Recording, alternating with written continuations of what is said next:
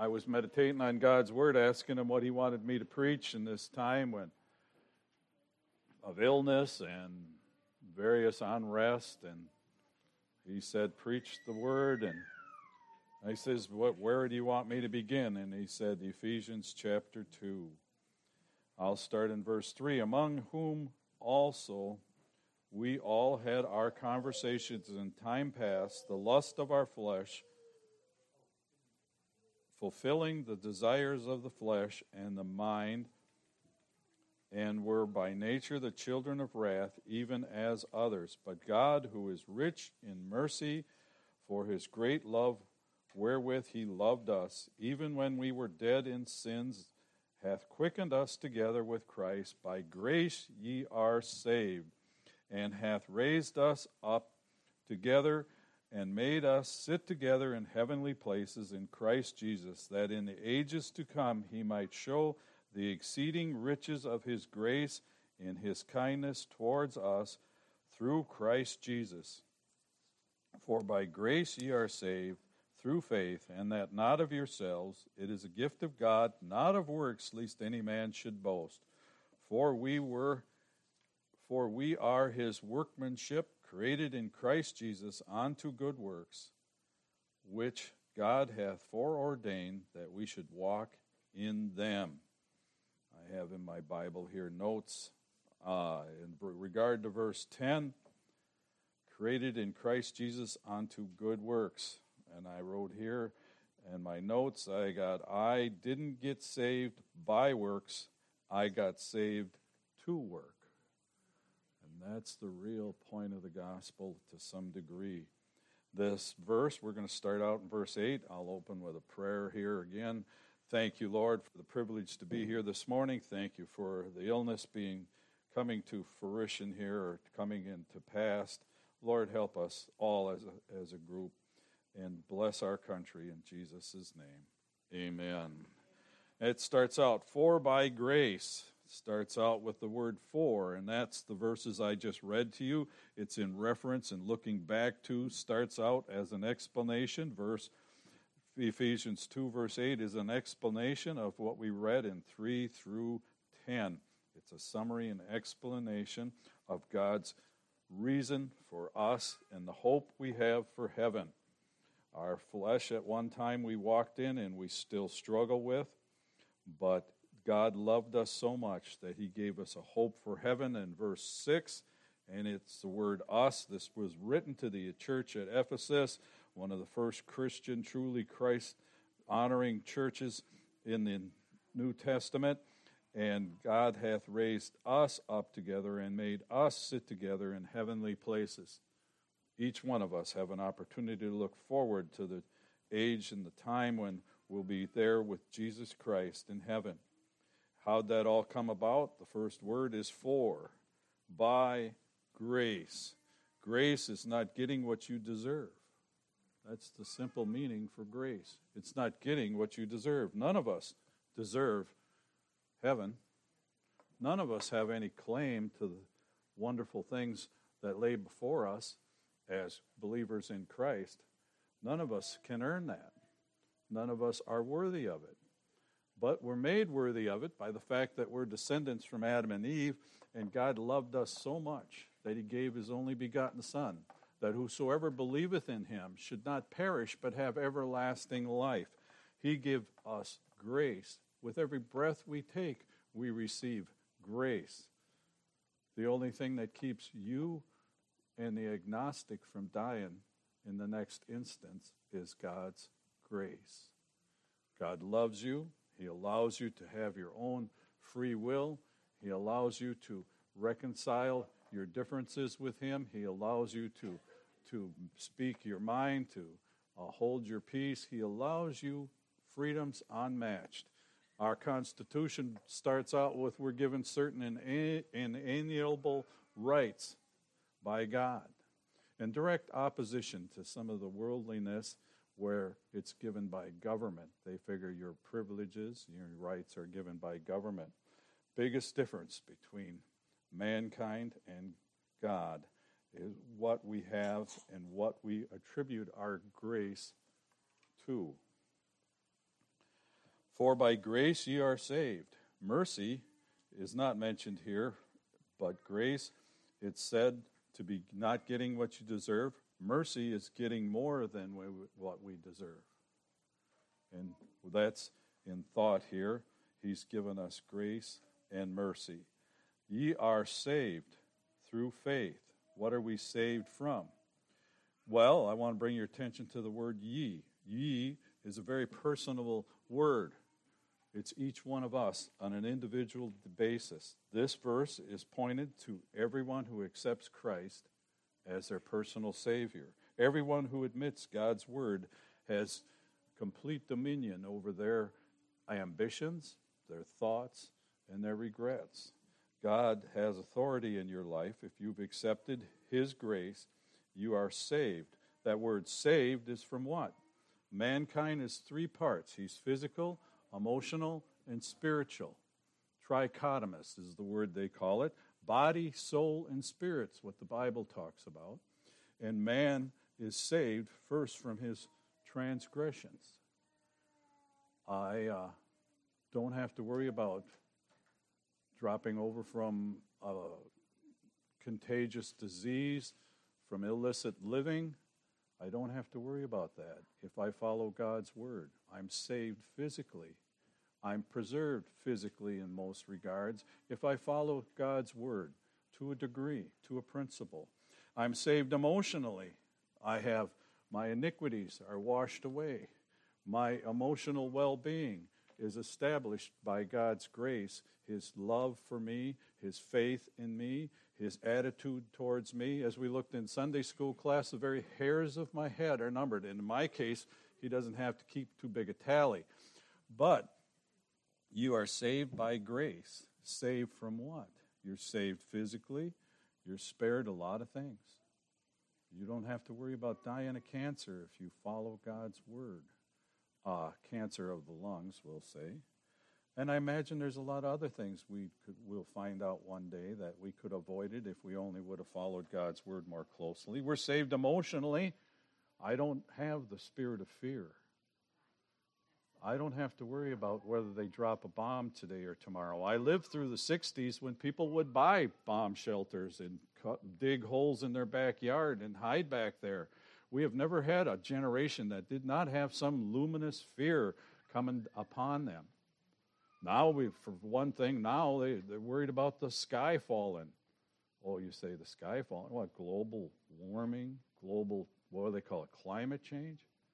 Fear. I don't have a spirit of, a spirit of fear in those regards because I'm saved, I'm washed in the blood, I've accepted God's grace, I accepted His purpose for me being on this planet. And my being on this planet isn't to live forever. I'm a pilgrim, as we looked at in Sunday school, passing through. And I have God's grace and mercy upon me, and I don't. I know He's in control, and if He shortchanges, if I, I have no reason to really feel short changes, change, but if He decides I'm going home tomorrow, that's fine with me. I knew a famous preacher, and he said, as a guy stuck a gun in his belly, he says, What are you going to do? Promote me? You know, for me to die is gain. I'm going to go to heaven. I'm not going to be worried about uh, birth control. I'm not going to be worried about air control. I'm not going to be worried about uh, uh, oil and fuel and gas and all those things. It's not going to follow me there. I'm saved. I'm washed in the blood. I've been given God's grace and mercy. He settled it with me, and emotionally, I'm stable. I don't wonder what the world's about. I don't know, wonder why the world, when the world began. I don't wonder why the world began. I don't wonder what we're here for. I've got a purpose. I know the plan. I've read the book. I've seen the instruction manual. I think of Mark Twain. He said one time, he said, It's not the parts of the book that I don't understand that bother me. It's the parts of the book I do understand that bother me. And that's the only emotional problems I have is how I adhere myself and match my life to the book. Otherwise, it's settled. It's as simple as black and white. It's not covered in billions of years or thousands of decades or marvelous, wonderful time. It's all settled. And it's proven. and it's laid out for me. And I have no doubts. God will can give you that peace and emotional stability if you only trust him and take him at his word. And then I'm saved spiritually. I know heaven's a real place. I know it gets better than this. This isn't the end all. And the end sure doesn't justify the means. I know that one day I'll be in heaven. As a friend of mine once told a stockbroker, where we were testifying to this stockbroker, and he, he's rich, he's wealthy now. He read his Wall Street Journal and he made his investments and was a big investor. And he says, I read that Wall Street Journal every day. My friend says, Well, I read my Bible every day. He says, Yeah, but your Bible doesn't give you all the answers and doesn't won't make you rich. Oh yes, it does. Oh yes, it does. Oh yes, it does. And then he said, he says, but there's death and war and all kinds of tragedies that take place in Scripture. What do you do with all that? Doesn't that bother you emotionally? Doesn't that bother you spiritually that the God can kill someone? And in fact, God doesn't kill anybody, we kill ourselves. Do you know that I, I had a discussion once with a black man, and he tried telling me how America invented slavery. The black man invented slavery. He was enslaving his fellow tribal members years before America was even discovered. So was the American Indian. Now, this is not a lecture about prejudice, it's just about facts of life. We can't blame God for anything. He gives us the ability to make our own choices, and the responsibilities of our choices or other people's choices affect our, tranquil- our tranquility and our life and our emotional stability and those things. But if we put our faith and trust in His grace, in His mercy, and specifically in His word, He will bless us and He'll bless our spirit. As a pastor, oftentimes I find myself in discussions with people, and oftentimes within three minutes of a conversation, I know spiritually where that person stands. I know if they're at peace with God. I know if they're stable with God. I know if they're struggling with God. Now, it's not a particular gift. I, I, look at as a gift God's given me, but it's just because my spirit doesn't have unity with their spirit. Because my spirit has striven in my in my being both physically and emotionally and spiritually. My spirit is trying to strive with jesus christ. It's trying to strive strive with god and how i do that is in adherence and obedience to god's word because i need his mercy and i need his grace and i dwell within that promise of more of that every time he sees me. The next thing we look at in that verse, it says, For by grace ye are saved. I always say ye are, but I'm reading it backwards. For by grace are ye saved through faith. And uh, that word faith is where I want to struggle with today and stop for a little bit. Go, if you would, to Hebrews chapter 1. It's called the Hall of Faith. What is faith? What is mercy? We looked at what mercy is. We looked at what it is to be saved. We looked at what it is to have grace. Now let's look at faith. Through faith is how we're saved, not by works. It clarifies it in the next line as you turn to Hebrews chapter 11 and that not of yourselves. It is a gift of God, not of works, lest any man should boast. There's not going to be any braggers in heaven. There's not going to be anybody who said, I gave so much to such and such a church, and that's why I'm in heaven. There's not going to be anybody there said, I went to church every morning at 8 o'clock and then went about my life in heaven, bragging about that. There's not going to be anybody in heaven saying, Well, I did this, and I did this, and I did that in heaven. There's not going to be any braggers in heaven. Uh, we listened to a little tape this week in the tr- truck as we travel and it was about a bragging individual. All it was was a little supposed to be a Western entertainment story, and it was a bodacious fella talking about how great he was. Like most cowboys, they think they're some gift to mankind. They're going to rescue everybody. Uh, that's not what life's about. None of us are going to get to heaven by our own merits. We're all living by grace, and we're all getting mercy in God's eyes. Uh, faith. Hebrews chapter 11 is the hall of faith, and it tells us what faith is. Faith is the substance of things hoped for, the evidence of things not seen. Evidence. You know, we look at it in a negative aspect a lot of times. If we see a crime, we try to figure out who did that. There's a stick laying in the woods. It's broken half. Who did that? What did that? Why is it there? Did it fall from the tree and break? Did a bear step on it? Did a bird drop it there? What made that? We're looking for evidence of what took place. Do you have evidence in your life of what's taken place in your life scripturally, spiritually? If they were going to convict you of being a Christian, do they have enough evidence to do that? Does anybody have enough evidence to say you're on your way to heaven when you die? God does. But faith is exercising. It's the substance. Did you see that word? It says faith is the substance of things hoped for. I hope to get to heaven one day. I show other individuals that I'm on my way to heaven. Hopefully, I can encourage others to go to heaven. Well, he's a preacher. He lives above the church. He's kind of a fanatic. Well, great. I got some evidence, don't I? They come around trying to convict Christians of a crime, which they will one day. Mark it down. I want to be first in line. I'm going to stand out there in the street and say, Come get me. I'm ready to go. I'll go out swinging, maybe. I'll maybe take a few of them with me. They might not go to the same place I'll go. No, no, that's getting in the flesh again. But I have peace of mind knowing that when those things take place and when the worst of the worst happens, I've got a place to go, and people will know I'm looking forward to eternity. When my truck door opens up and I take a track out and hand it to a fellow, most people expected it, expect it by the time I've gotten through visiting with them a few minutes. Could they convict you of being a Christian in three minutes of conversation? by what you do say or don't say? Are you exercising your faith? Faith is the substance of things hoped for, the evidence of things not seen.